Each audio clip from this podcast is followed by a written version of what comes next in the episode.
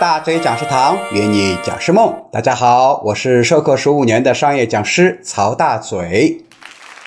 提升课堂氛围的绝招代操技巧，讲师的代操呢，也算是一门基本功。你会发现，百分之八十的机构助教或课程主持人呢，都不会代操，或者只会带一些老套的按摩操啊，捏捏肩膀呀，捶捶背呀。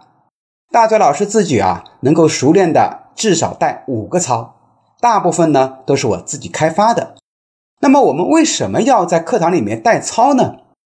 就是为了活跃课堂氛围吗？其实主要是为了克服咱们人体的困倦期。人体在一天中啊会出现三个困倦期，尤其是坐在课堂里的学员，上午中段十点半到十一点钟。啊，属于一个轻度困倦期。吃过午饭后，一点到两点左右呢，也属于轻重度的困倦期。下午三点到三点半属于重度困倦期。著名的培训大师鲍勃派克提出了一个九零二零八法则：每九十分钟休息一次，每二十分钟呢传递一个相对完整的内容。每八到十分钟变换一次教学活动方式，可以保持学员的一整天的精力和注意力，同时还能改善学员的记忆力。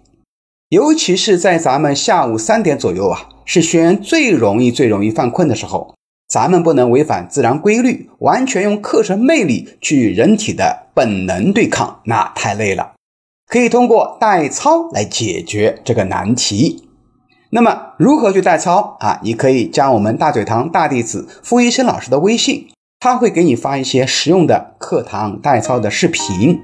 微信号呢，可以搜索我们的标题“傅老师二零一八”。好了，本节课呢，我们就分享到这里，下期节目再见，拜拜。